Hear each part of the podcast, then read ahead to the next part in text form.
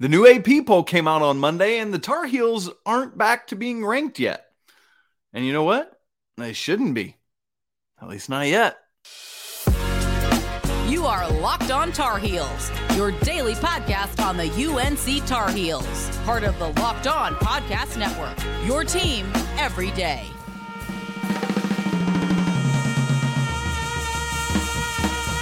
Hey there, it's Tuesday, December 20th, 2022. Welcome in to the Locked on Tar Heels podcast, the only daily North Carolina show out there.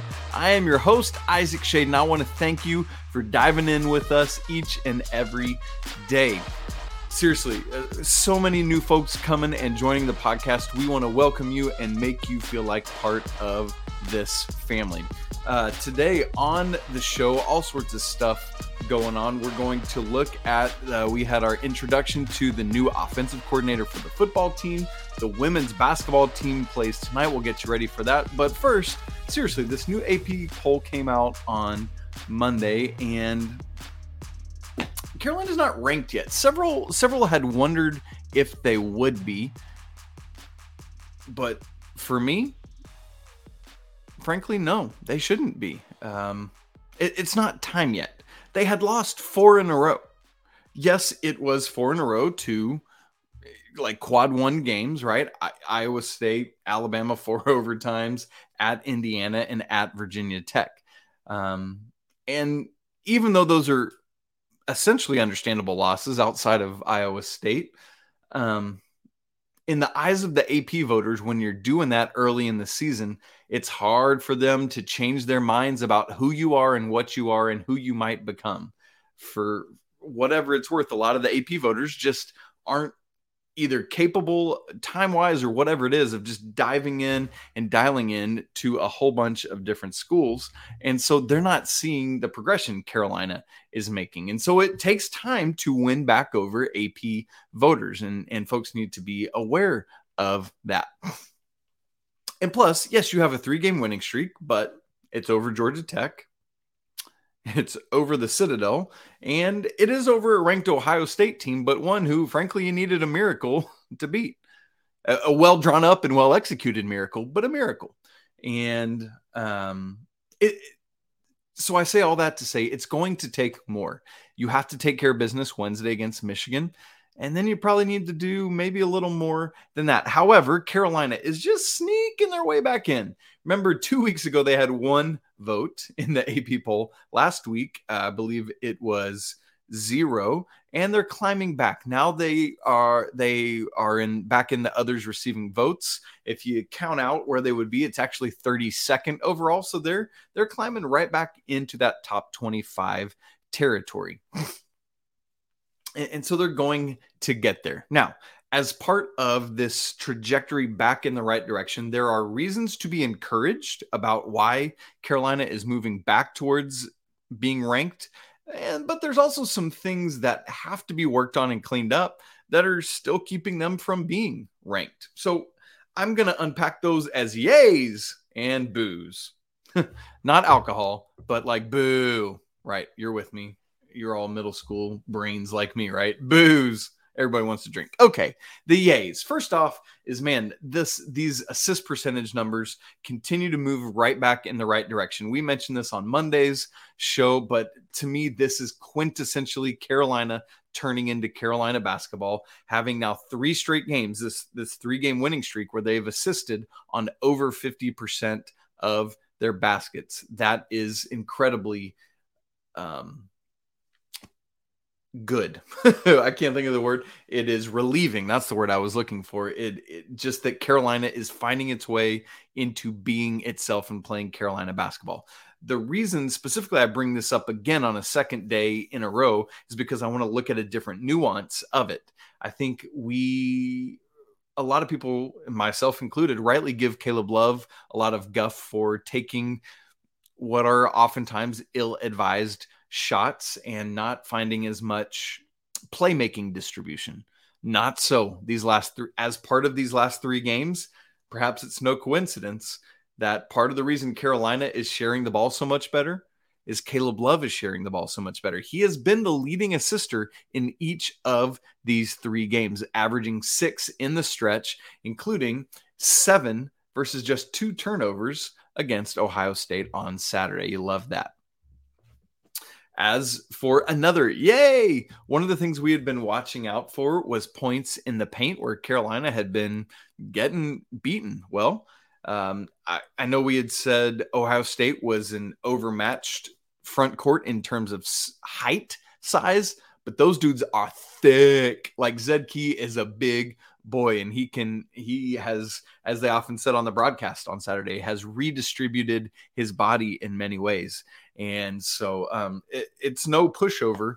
Um, in, the post. They they can hold their own there, the, the Ohio State front line. And so for Carolina to win the points in the paint battle, 44 to 38, is a big deal. Now, obviously, I'm talking about it pretty specifically in terms of posts. Um, post players against each other. But keep in mind, that's going to include layups and other things too. So it's good to see that the guards are attacking downhill and getting in there as well. Staying in the paint, another encouraging sign is Carolina once again won the rebounding battle this time 48 to 42 and so that means they have now won the last in the three game winning streak. You see all this stuff coming together after being negative in rebounds. They've now won the rebounding margin battle in each of the last three games plus 21 plus 16 and then plus 6 against Ohio State. The season average is up to plus 4.75 over the other teams. Let me give you two more yays as to why Carolina is progressing back towards being ranked. And they both revolve around the free throw line. You've heard me talk about how good a job the Tar Heels are doing of getting to the line. In particular, Armando Bacot just forces a ton of fouls out of the other team, draws so many of them. Well, in terms of free throw attempts, Carolina is ninth in the nation in average free throw attempts per game, but they're second amongst major conference teams. Only Texas A&M is above them. And then even more impressively, it's not just, I've said this a lot, it's not just that they're getting there, it's that they're making them. They made ju- just 70% against Ohio State, and that was a down day for the Tar Heels. And so that is an encouraging thing. So, ninth in the nation in free throws made, but now free throws assists, they're third in the nation behind only New Mexico and again Texas A&M. Not not just third amongst like third period in terms of average free throws made per game. Man, if Carolina can continue to be that aggressive to force a lot of fouls on the other team, then that is getting back to some of that Dean Smith, Roy Williams, like, hey, we're going to make more free throws than our opponent attempts. And if Carolina is doing that, I, I, don't care where this. I mean, I do care, but it doesn't matter as much where the three point shooting is at. Things of that nature. You really want to be um, efficient around the rim, efficient at the free throw line, and improving at the three point line. Those are what we're looking to see. And so, um, all those yays, that's great stuff there. But we do have to look at the booze. I want to be, as always, an equal opportunity uh, praiser and critiquer, but hopefully uh, constructive criticism. Don't want to tear down just to tear down, but um, be able to to look at things and try to evaluate um, how to improve and, and where you're already doing well. So the first one is obviously this glaring three point percentage. Carolina shot six for 28, 21% against Ohio State. Caleb Love hit four threes. That's awesome. Oh, but the problem is he needed 13 to get there. Mm, that ain't great. RJ Davis, who similar to Caleb had great moments in this game, was um, from the field in general was really good. Is just from the three point line, he wasn't as good. One for five. The one that kind of really stings is Pete Nance, who was 0 for 6. And it's not like he was, you know, Caleb, I had said on Monday's show, um, had forced a couple, I really thought and um, I thought all of Pete Love's. I haven't gone back and watched all six of them where I can say this definitively, but as far as I can remember, all six were shots that I thought he should be taking within the flow of the offense, and it made sense for him to pull on those. And had a bunch of good looks, just didn't drop. So Carolina, as a team, thankfully, eh, because of all those ones they made against Citadel, is is over thirty percent for the season, but just barely thirty point four percent. So here's the big question. I see three possibilities. Number one, is this a bad shooting team? Number two, are they a good shooting team, but they're taking the wrong shots? Or is it three, they're a good shooting team and they're taking the right shots? There's just some kind of pandemic amongst the team where they're just not going in right now. It's one of those three things. Either this just isn't a good, isn't as good a shooting team as last year. I guess I should put it that way. They're they're good shooters. They're just taking the wrong shots, or they're taking the right shots and they're a good shooting team, but they're just not falling. It's one of those three things for me. And, and I don't know that we're ready to fully answer that question yet. There are definitely good shooters on this team. It's just as a team, is Carolina good shooters this year? We're going to have to keep watching that to find out. Uh, my next boo is some bench stuff. In a game that went to overtime, the Tar Heels scored precisely three three bench points, one for each half in overtime, right? That's all it was. Uh, Puff Johnson had two, and Tyler Nickel had one. That's it. That's all the bench production in terms of offensive points scored. Well, part of that is the bench just didn't play many minutes. Um, it's just low, right? Um, in, in total, 31 minutes and 51 seconds of bench play in a game. Like in a regulation game, you have 200 total minutes. So that's 31 out of that, which seems a little better until you remember that you have 25 extra minutes because five players on the court at a time for five more minutes of overtime. So that's 31 minutes in 51 seconds in 225 total minutes. That's not a lot. Um, and maybe it's that's who you're playing. I, you know, there's all these things that factor in. But we had been watching, like, hey, is what happened against the Citadel a marker of things to come in terms of using the bench more and getting 42 points out of the bench? Or was that just because it was Citadel? Right now, it appears that it was just because it was Citadel. We'll have to keep watching, see what happens tomorrow night, Wednesday night against Michigan. Um, and then the last thing on the boo is that the turnovers, total number of turnovers themselves haven't been that bad. But there's a lot of it's just silly turnovers that shouldn't happen. And again, I, I don't think the overall turnover numbers are that inflated, but you could really even cut down and consistently be having single digit turnovers. That would make this team immensely better already than they're playing right now. Well, we'll have to wait and see how they follow up on tomorrow against Michigan. We will have our full recap of that game. Me and Pat Kilby bringing it to you.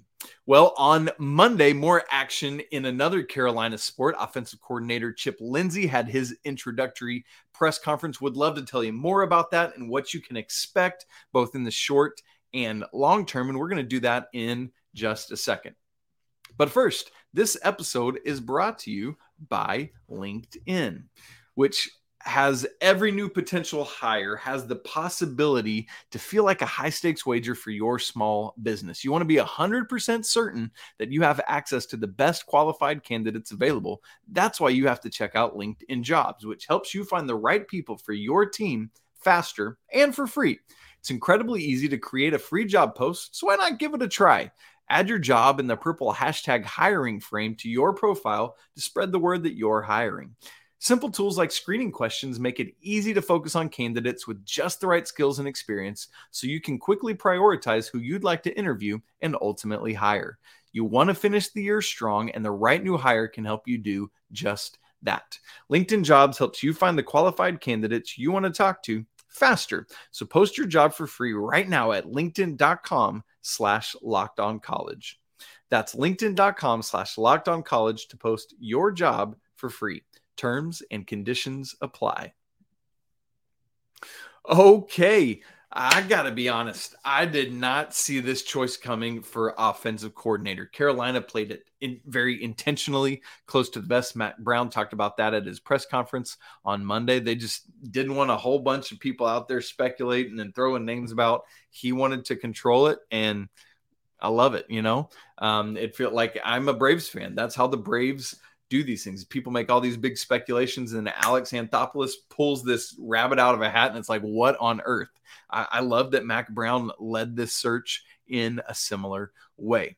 It's not Seth Littrell. It's not Garrett Riley. Some of these names you heard bandied about. In fact, Mack Brown said some of these names y'all heard, I didn't even talk to them or consider them. And I love it, man. Mack is a dude. Well, it is Chip Lindsey. And this dude, his offenses have been electric. He's coming over from UCF, Central Florida, where he was offensive coordinator and quarterbacks coach. And you might hear that and think, what? Well, keep in mind, UCF for the past decade or so has a history of great offenses.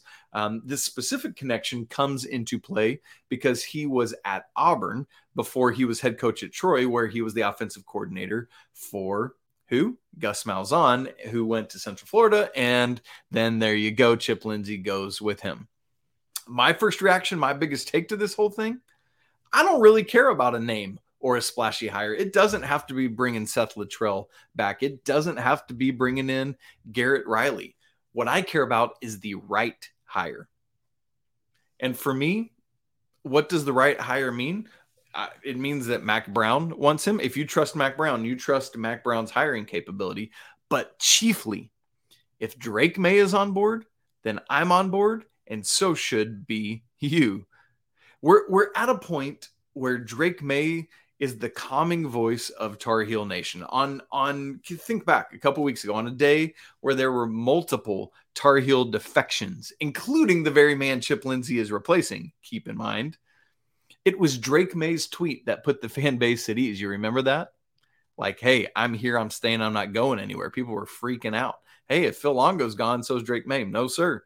He's still here. Well, same thing happened with the hiring of Coach Lindsey where people are like, "What? What should we feel? What do we think? Is this the right guy? I don't know." Uh, Drake tweets out. He quote tweeted, you know, the the hiring tweet and said, "quote Had the chance to visit with Coach Lindsey and fired up to work with him. Let's get to work."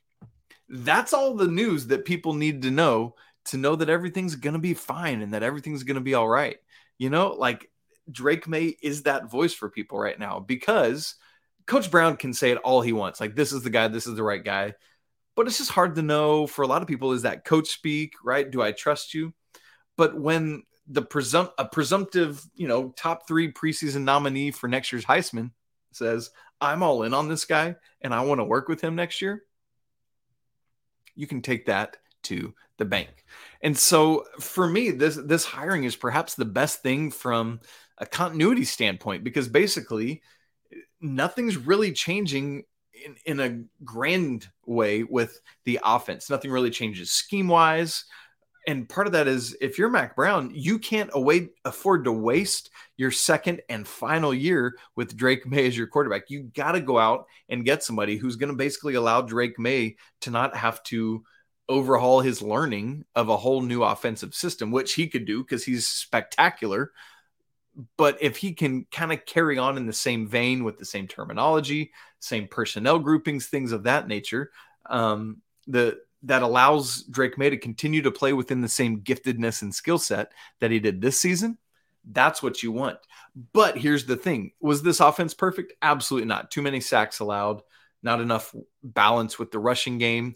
Uh, clearly, things have fallen off these last three games the two final regular season games Georgia Tech, NC State, and then in the ACC championship game against Clemson. Now, you're not going to see these big overhaul changes for the Holiday Bowl against Oregon, but um, you know that coming into spring ball, that's what you're going to get. So you go get someone like this who's going to utilize the same personnel, that that same um, skill set, all the of Drake Maye, the same verbiage, all those things, but also brings in fresh eyes, a fresh brain, brings in fresh new wrinkles that hopefully allow the heels to restart what the beginning of this season had, right?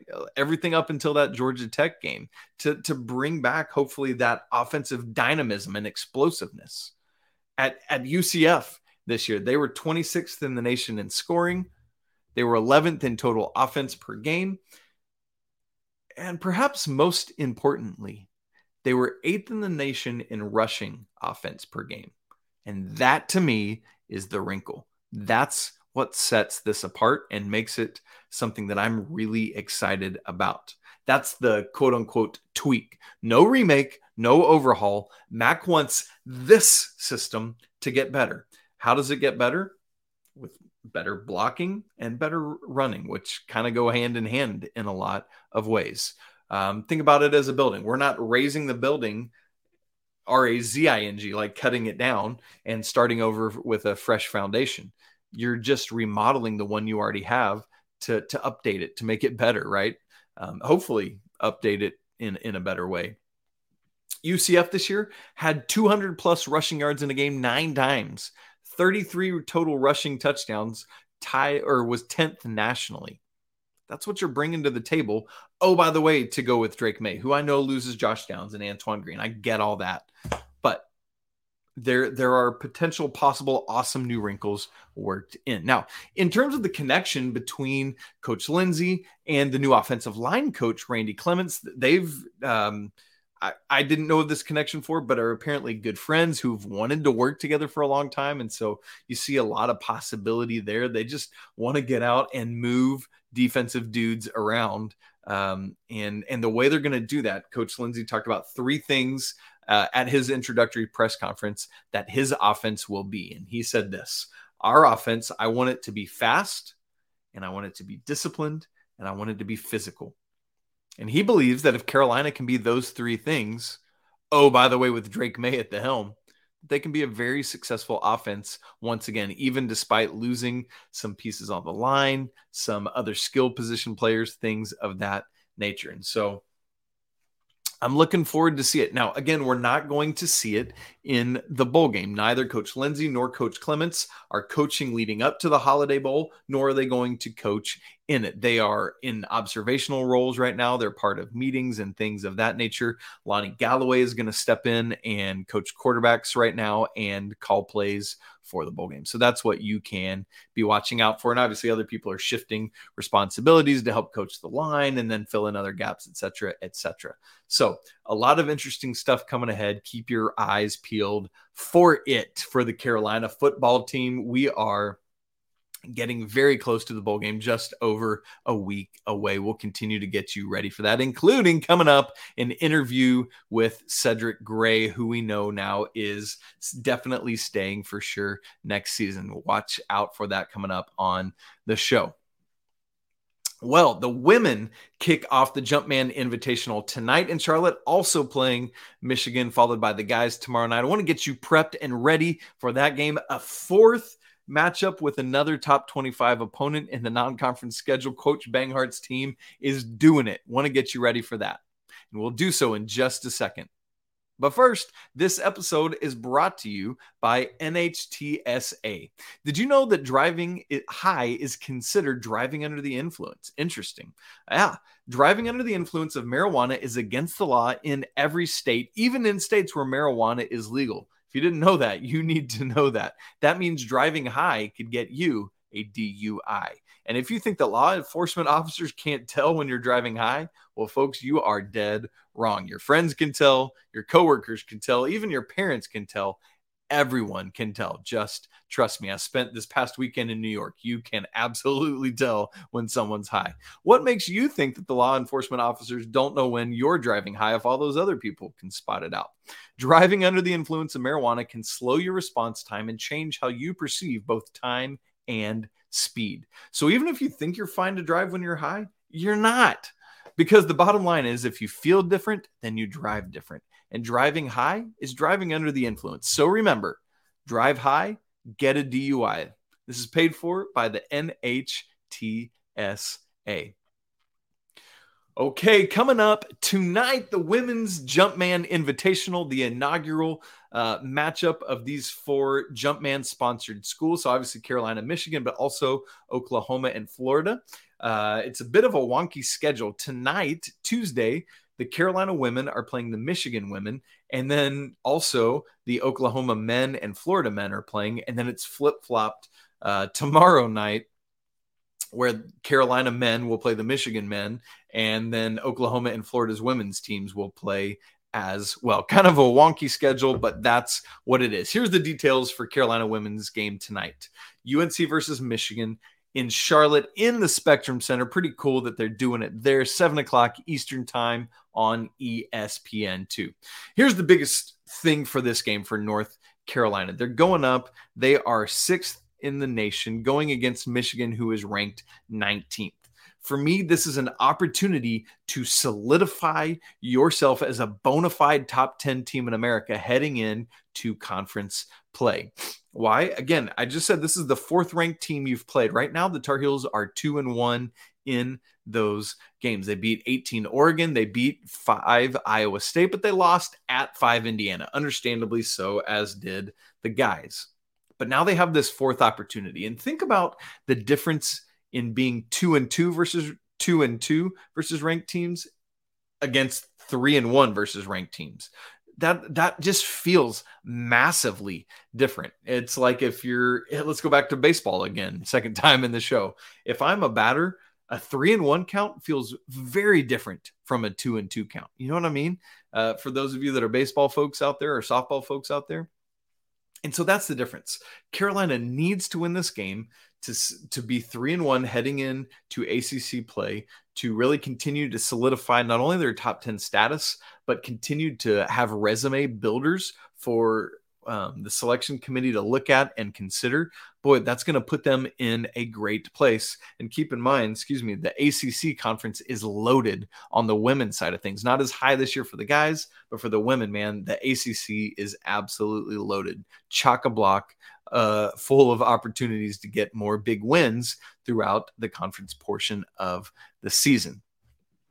And here's the thing for me this is a mature, experienced, confident team who can go into this game and you know hopefully just just do work on it.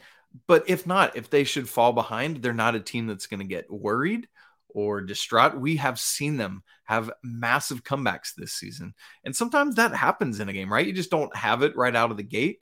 Um, even if you're prepared and ready it sometimes it just doesn't click but this team sticks with it and finds a way. And so, whether they come out hot or not, I'm really curious to see how this game goes. And hopefully, they can finish the non conference portion of the schedule three and one against ranked opponents.